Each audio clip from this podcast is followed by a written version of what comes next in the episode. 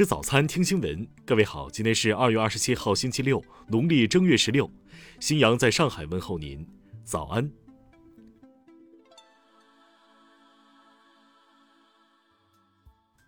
首先来关注头条消息。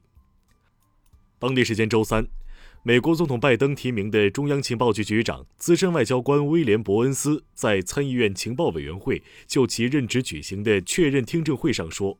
如果他的任职得到批准，那么搜集有关中国的情报将是一项优先事项。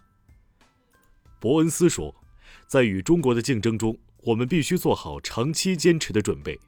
这不像冷战时期与苏联的竞争，与苏联的竞争主要是在安全和意识形态方面，而中国是一个在技术方面充满雄心，并且在经济方面也能力不凡的对手。此外，伯恩斯还表示。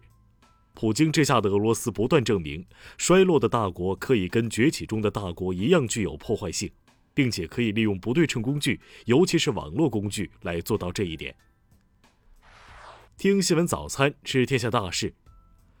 外交部昨天证实，中方欢迎欧盟及成员国驻华使节访问新疆，并多次发出了邀请，但欧方对访问一拖再拖，横生枝节。发言人汪文斌强调。访问团不应是有罪推断式的调查团。针对欧委会将世贸组织危机归咎于中国没有向市场经济转型，我商务部昨天回应称，这一说法毫无根据，中方对此坚决反对。交通运输部昨天披露，今年一月份，中国交通运输主要指标与去年同期相比，投资、货运量、港口的货物吞吐量呈现快速增长。受疫情防控和就地过年等因素叠加影响，客运量大幅度下降。公安部昨天表示，在各地各部门共同努力下，断卡行动取得了阶段性显著成效。截至目前，全国共惩戒两卡失信人员十点八万余名。针对近期网络媒体关注的相关城市实施集中供地措施，自然资源部表示。稳定市场预期，既要靠合理的供需关系，也要靠充分的信息披露，让各类市场主体和消费者全面掌握相关信息。教育部日前印发通知，要求各地教育部门和高校统筹做好2021年春季学期新冠肺炎疫情防控工作，实现正常、安全、错峰开学。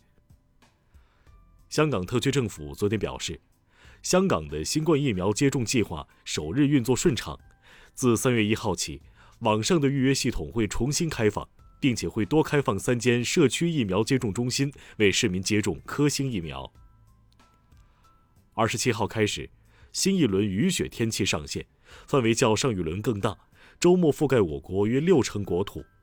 同时，各地气温频繁波动，冷暖转换节奏快，部分地区还将有大风沙尘天气，需注意防范。下面来关注国际方面。美国总统拜登二十五号在白宫宣布，其上任三十七天来已完成五千万剂新冠疫苗的接种工作。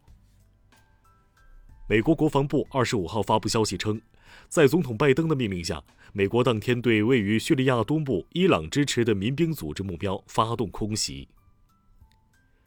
美国商务部二十五号公布的修正数据显示，二零二零年第四季度。美国实际国内生产总值按年率计算增长百分之四点一，较上月公布的首次预估值上调零点一个百分点。印巴两国军方日前发表联合声明，称双方同意严格遵守所有协议和谅解备忘录，并从二十四号午夜起，在克什米尔地区实控线沿线及印巴其他边境地区实施停火。德国总理默克尔二十五号表示。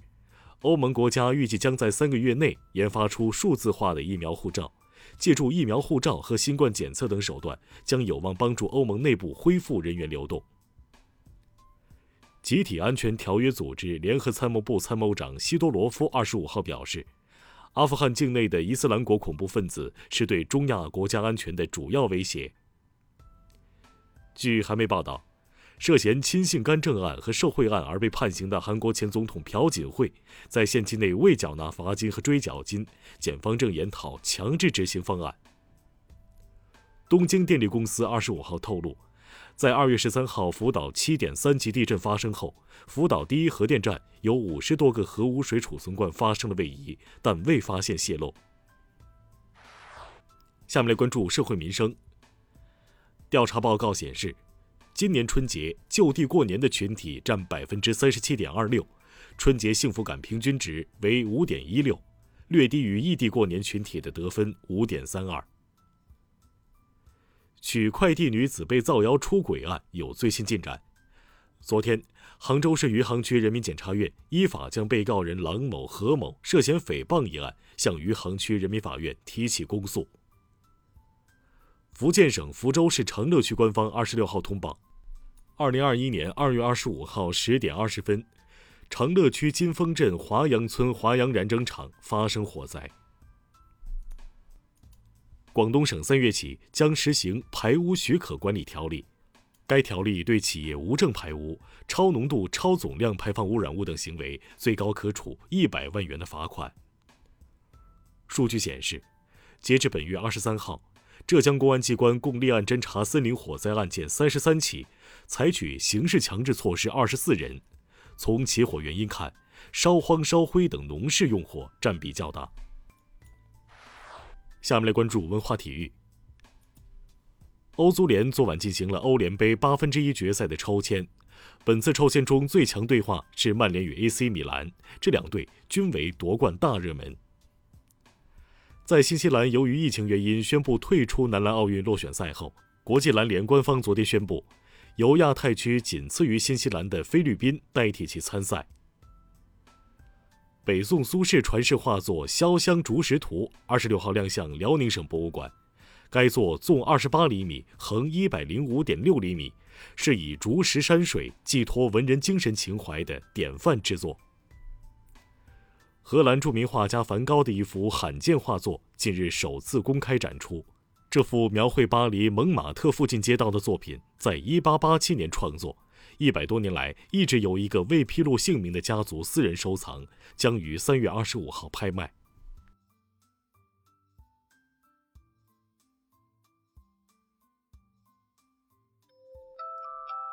以上就是今天新闻早餐的全部内容。如果您觉得节目不错，请点击再看按钮。咱们明天不见不散。